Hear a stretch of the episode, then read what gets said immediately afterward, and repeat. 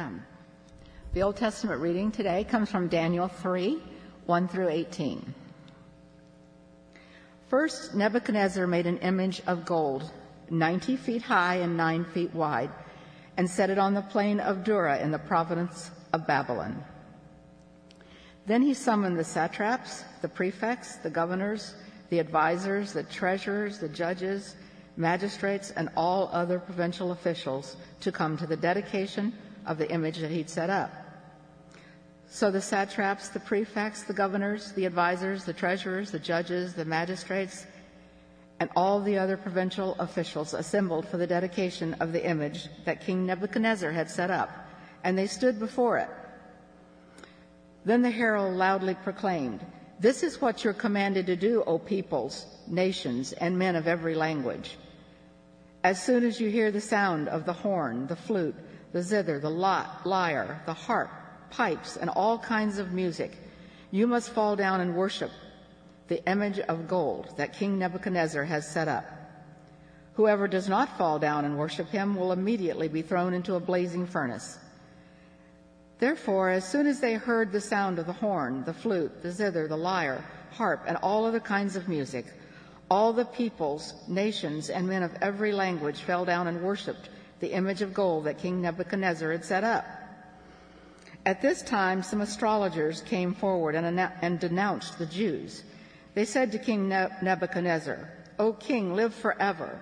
You have, decree, you have issued a decree, O king, that everyone who hears the sound of the horn, flute, zither, lyre, harp, pipes, and all kinds of music must fall down and worship the image of gold, and that whoever does not fall down and worship will be thrown into a blazing furnace. But there are some Jews whom you have set over the affairs of the province of Babylon Shadrach, Meshach, and Abednego, who pay no attention to you, O king. They neither serve your gods nor worship the image of gold that you've set up. Furious with rage, Nebuchadnezzar summoned Shadrach, Meshach, and Abednego. So these men were brought before the king, and Nebuchadnezzar said to them, is it true, Shadrach, Meshach, and Abednego, that you do not serve my gods or worship the image of gold that I have set up? Now, when you have heard the sound of the horn, flute, zither, lyre, harp, pieces, and all kinds of music, if you're ready to fall down and worship the image that I made, very good. But if you do not worship it, you will be thrown immediately into a blazing furnace. Then what God will be able to rescue you from my hand?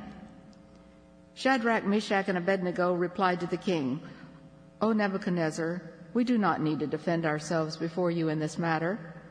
If we are thrown into the blazing furnace, the God we serve is able to save us from it, and he will rescue us from your hand, O king.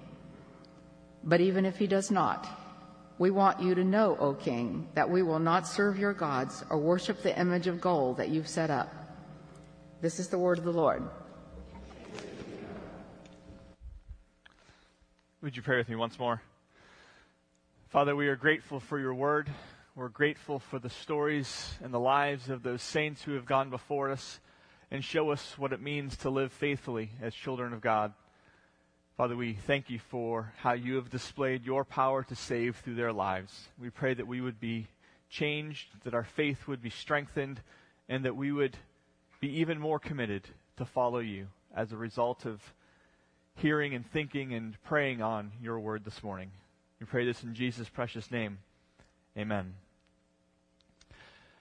I'm sure if you grew up watching TV and movies, like most of us have, I think, you've seen some of those great police chases, right?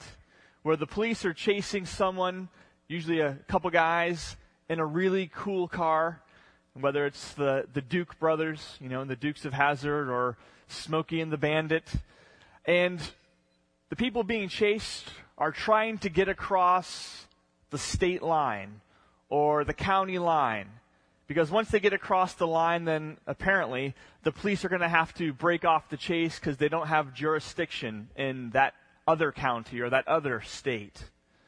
Love those kind of movies, love those kind of car chases, but I don't think that's how it works in real life. At least, at least not with officers of the law. Though I do know from experience that it does work with campus security. Um, not IU campus security. Uh, Houghton College was a very different kind of place. Um, last week, Jim confessed about his run ins with the law, so I figured I could do the same this week. Uh, but again, Houghton was a very different place than IU. Uh, there's probably more students in one of the dorms at IU than there was on the whole campus of Houghton College. And to say it's secluded is kind of like saying Hoosiers like basketball. I mean, it's a massive understatement. You have to drive a half hour to find the McDonald's from Houghton College. So it's out in the middle of nowhere, which means you have to make your own fun, legal or otherwise. One of one particular night, our, our fun was fairly innocent. It involved six or seven guys in the back of my tri- uh, pickup truck, armed with squirt guns and water balloons. I think we would have been okay, except that one of those water balloons hit the chief of security, campus police uh, for Houghton College, and he jumped in his cruiser. I don't know what it was. It was not a real police cruiser. It was probably a Toyota Corolla, and gave chase my idea was get off campus, he'll stop chasing. He didn't. Um, 30 miles down the road, he eventually did, but it was only to turn around, go back to his office, and spend the rest of the night writing me tickets. Um, about a thousand dollars worth of tickets I had waiting in my campus mailbox the next morning, which I spent the rest of the school year paying off by working for him. Uh, lots of lots of fun. But there was a limit to campus security's jurisdiction, as there is with every human institution. There is a limit to jurisdiction and to power built into every human institution. But this story reminds us, I think, that, that God's jurisdiction doesn't end at the borders of Israel nor does his power to save have geographic boundaries. Not even death itself can keep God from saving his people. This story was one of my favorite stories as a kid. Daniel was probably my favorite story, but this came second. But it's not just a kid's story. There's a lot for us to consider, to contemplate, and to reflect on and, and learn from. This morning, I want to reflect on, on three qualities I see in, well, two of them are in the three hot shots. The three friends, Shadrach, Meshach, and Abednego. But obviously, they're not the point of the story. The point of the story is God and God's ability to save. So I want us to focus on that as well. Uh, the first thing that, as I was studying the story again this past week, that, that I was struck with was these three friends, Shadrach, Meshach, and Abednego, and the remarkable wisdom they had, they displayed. Uh, these three friends displayed wisdom knowing where to take a stand and how to take a stand. I think we as Christians have a lot to learn from Shadrach, Meshach, and Abednego because, our situation is more similar to their situation than any, really any other Old Testament saint.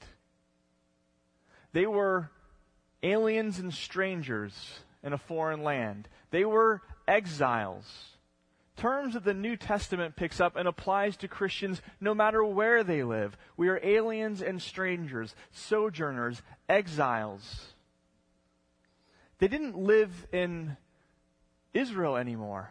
They didn't live in the promised land. They didn't live under the theocracy of Israel. They didn't live in a culture where everyone worshiped the same God, where everyone accepted the same things to be true, where everyone marched to the same beat morally. They lived in Babylon a pluralistic society where people were worshiping many different gods. It wasn't the Holy Land anymore. And these three men, you can include Daniel, make it a fourth. in this context, heeded Jeremiah's call to seek the good of the city while you live there. Jeremiah said to the exiles as they were going to Babylon, You're going to be there a long time. Work for the good of the city. Build houses, live in them, plant vineyards, reap from them, marry, have children, prosper, and work for the good of the city because now your fortunes, your welfare, your well being is tied to the well being of Babylon. So work for the good of the city. And these four men, Daniel and Shadrach, Meshach, and Abednego, did that. And they were using their gifts, using their intellect, using their wisdom to advance, well, the state of Babylon. And they were given prominent places, important places where they were making important decisions. And where they were exposed to, well, probably far greater risk. It would have been easier to retreat to oh, a ghetto kind of mentality and say, we're just going to stay in the safe enclave. But they didn't. They were in prominent positions and they were seeking and working towards the good of the city, knowing it wasn't Jerusalem and never trying to turn it into Jerusalem. They just maintained a faithful presence in the city. And it had to raise daily questions. Daily questions about how do we now apply God's good law to this new context? In Deuteronomy 12, a lot of laws are introduced with the phrase, This is how you're to live in the land that I'm giving you. But now they're not in the land. Now there is no temple. Now there is no active priesthood. Now there are no sacrifices. How do they live now faithfully in a different context? How do laws get reapplied now in this context? What's it mean to be a committed child of God? How do they work out those commitments in Babylon? And throughout their day, just think of the numerous decisions that called for wisdom. You're Daniel, and you're walking through the bazaar, and you see this wonderful garment. But it's made out of two different kinds of cloth. Well, in Israel, you wouldn't see that, and it was against God's commands to wear a garment made of two different kinds of cloth. But what about now in Babylon? Oh, or now, Shadrach, Meshach, and Abednego, you've risen to places of prominence. You're governing the affairs of the city. And the priests at the local temple come and they want a building permit. Or they want monies from the royal treasury to add on to the temple. And you have to sign the documents. Tremendous amount of wisdom needed just to navigate daily life as a faithful follower of God in a foreign place. And any one of those days, they could have chosen to take a stand on that hill or that hill and probably died on that hill or that hill.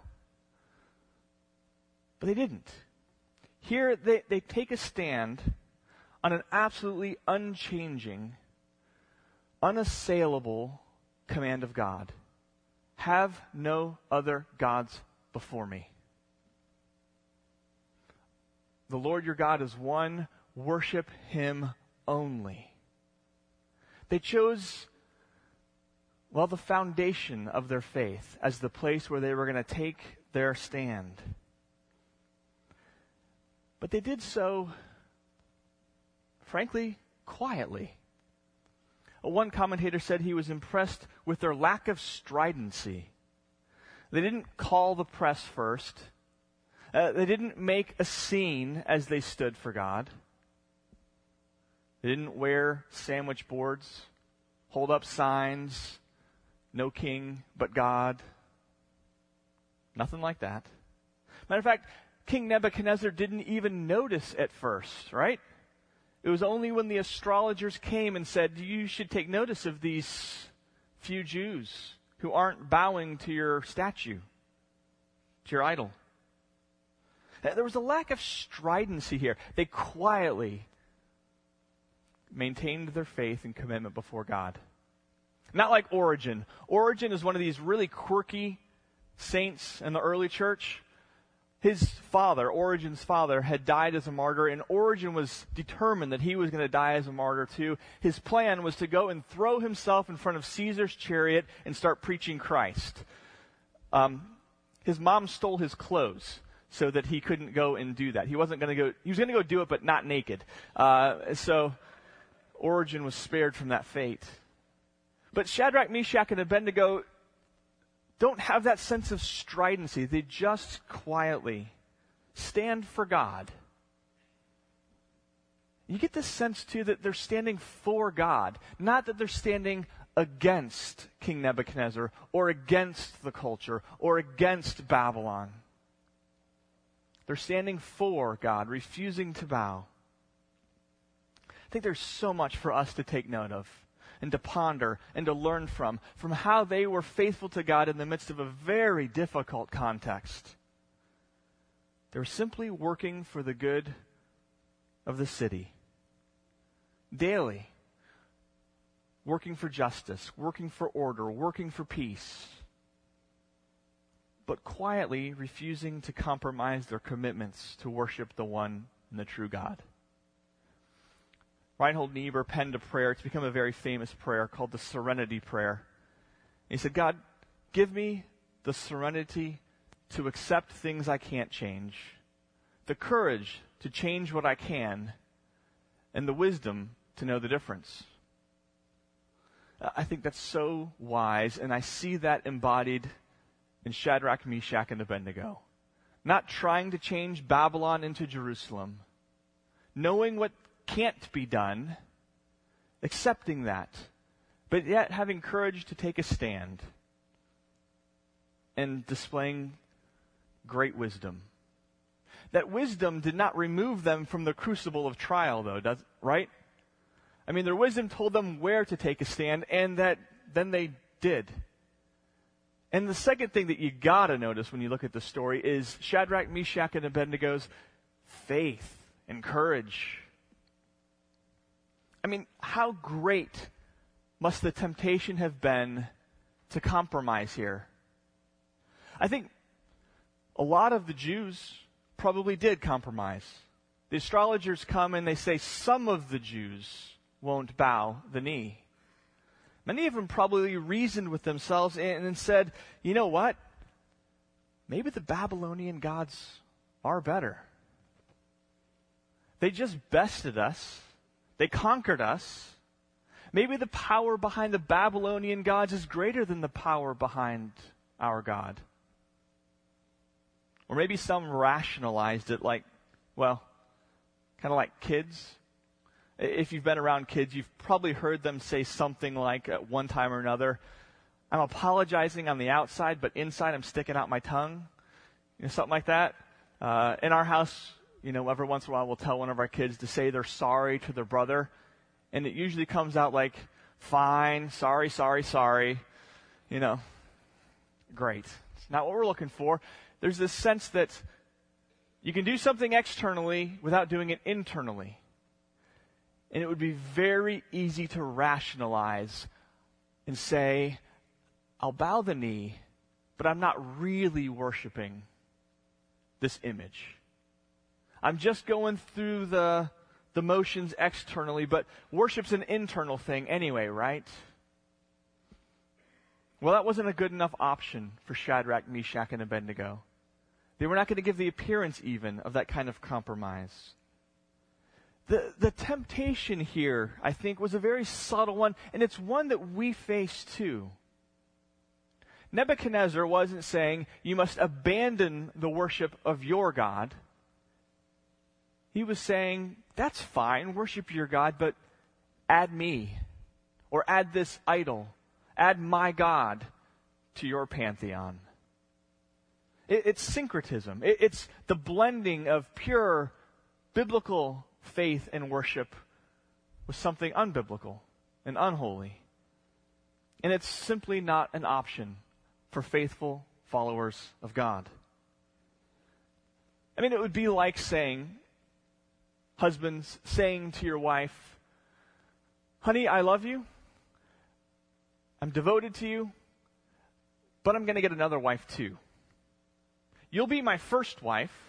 I'll love you more. In fact, I won't even love that other wife much at all. I'll just go through the outward motions. How many of you wives would consider that good enough? Well, God doesn't either. But it is a temptation for faithful men and women throughout the ages. It was a temptation for them in Babylon. You see it as a temptation for the churches under the Roman Empire. Worship the Lord, but can we still bow to Caesar when he demands our worship? And it's a temptation for us. What is the temptation in your life? What is the, oh, not real statue that you might bow down to, but the practical idol? The thing that vies for ultimate importance in your life? What is it that you're tempted to worship alongside God? Is it the God of tolerance, the God of academia, the God of wealth and success, the God of sexual liberty, the God of your kids?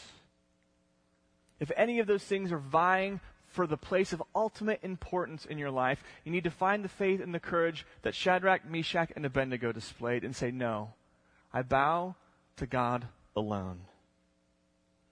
Their faith is just unbelievable.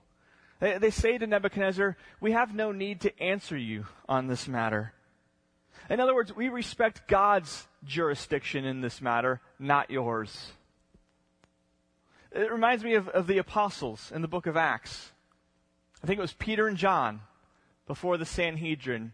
They said, You've done a remarkable miracle. We can't deny that, but don't go and don't preach Christ anymore. And they said, Really? You think we should obey you instead of God?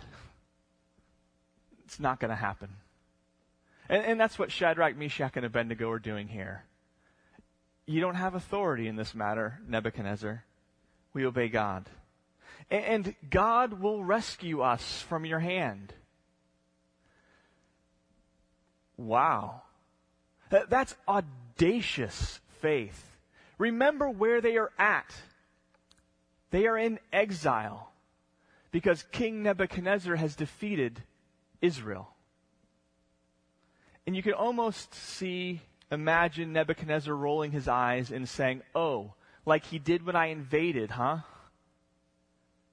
But these three friends, they stand with amazing courage and faith. And they say, God will rescue us. But even if he doesn't, we won't bow. Uh, they trusted that faithfulness to God and death was better than life and compromise. And they were saying, if we perish, don't take that as proof that God can't deliver. Oh, He can. But He doesn't have to.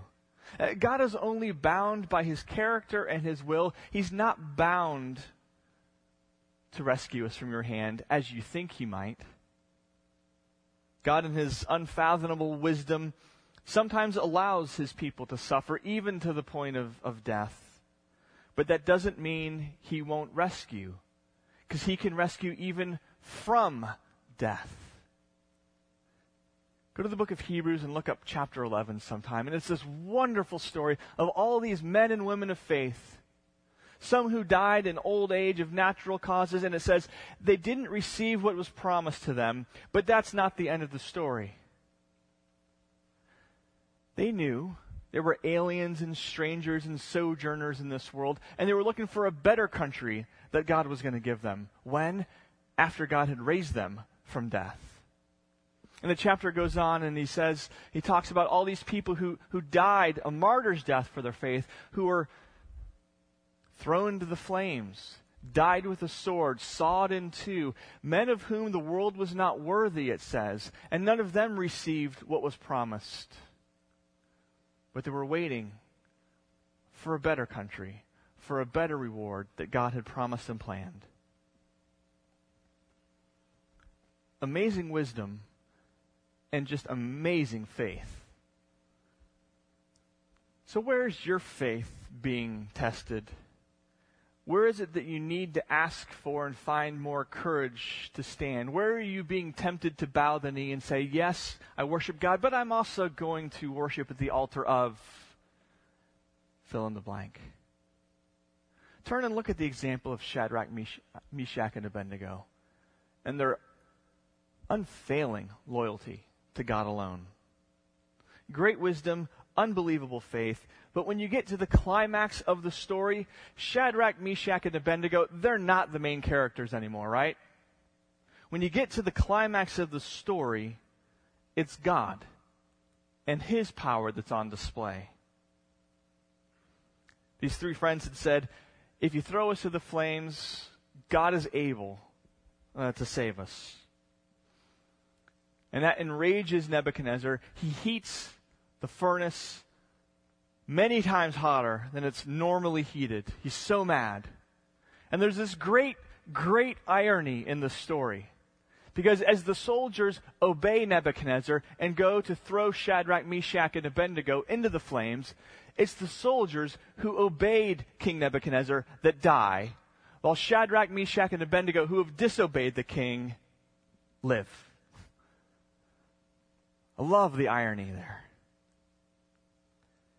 As they're in the furnace, Nebuchadnezzar leaps to his feet and he says, Wait, didn't we throw three men bound into the furnace? Why do I see four walking around as though unharmed? And he calls to him, Shadrach, Meshach, Abednego, come out. And they walk out, and it says, not even their clothes smelled of fire. Not even a hint of flame had touched them. It just points to the, the fullness of God's salvation.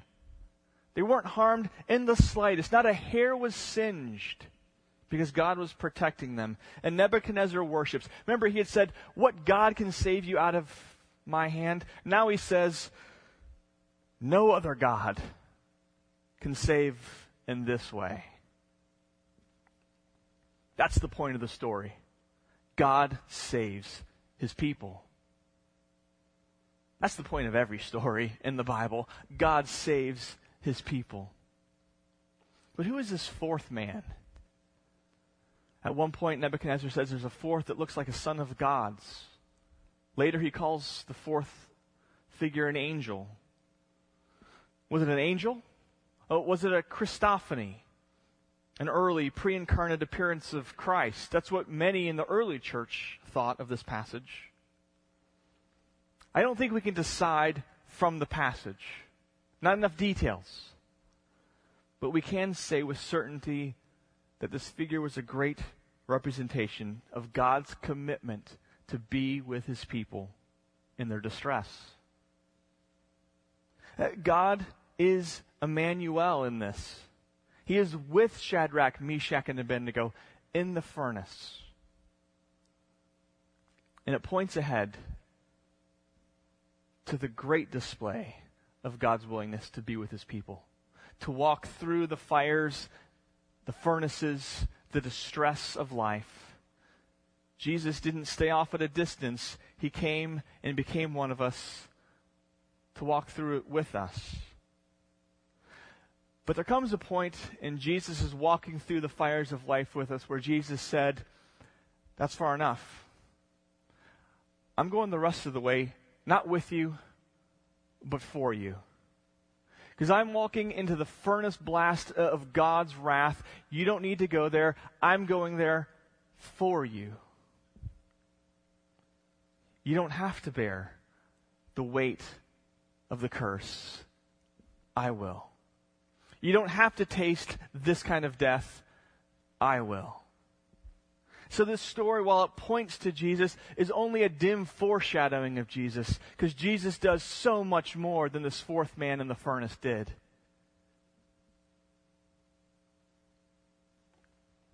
And I think we should shout out with Nebuchadnezzar there is no God, no God who saves like this, who says, This is what you deserve, but I'll suffer in your place so that I can save you from what you deserve. That God's jurisdiction knows no boundaries, and his power to save knows no limit. What a great God we serve. Will you pray with me? Father, we thank you for your word. We thank you for how it it strengthens our weakened, feeble faith. And if we're honest with ourselves, not many of us would be standing there, would have been standing there with Shadrach, Meshach, and Abednego, but we've proved by how we live even now that we probably would have bowed the knee to. So we pray that you would take our, our, our weak and feeble faith and by your Spirit strengthen it. We pray that we would be found faithful followers of you in this city. In Jesus' precious name, amen.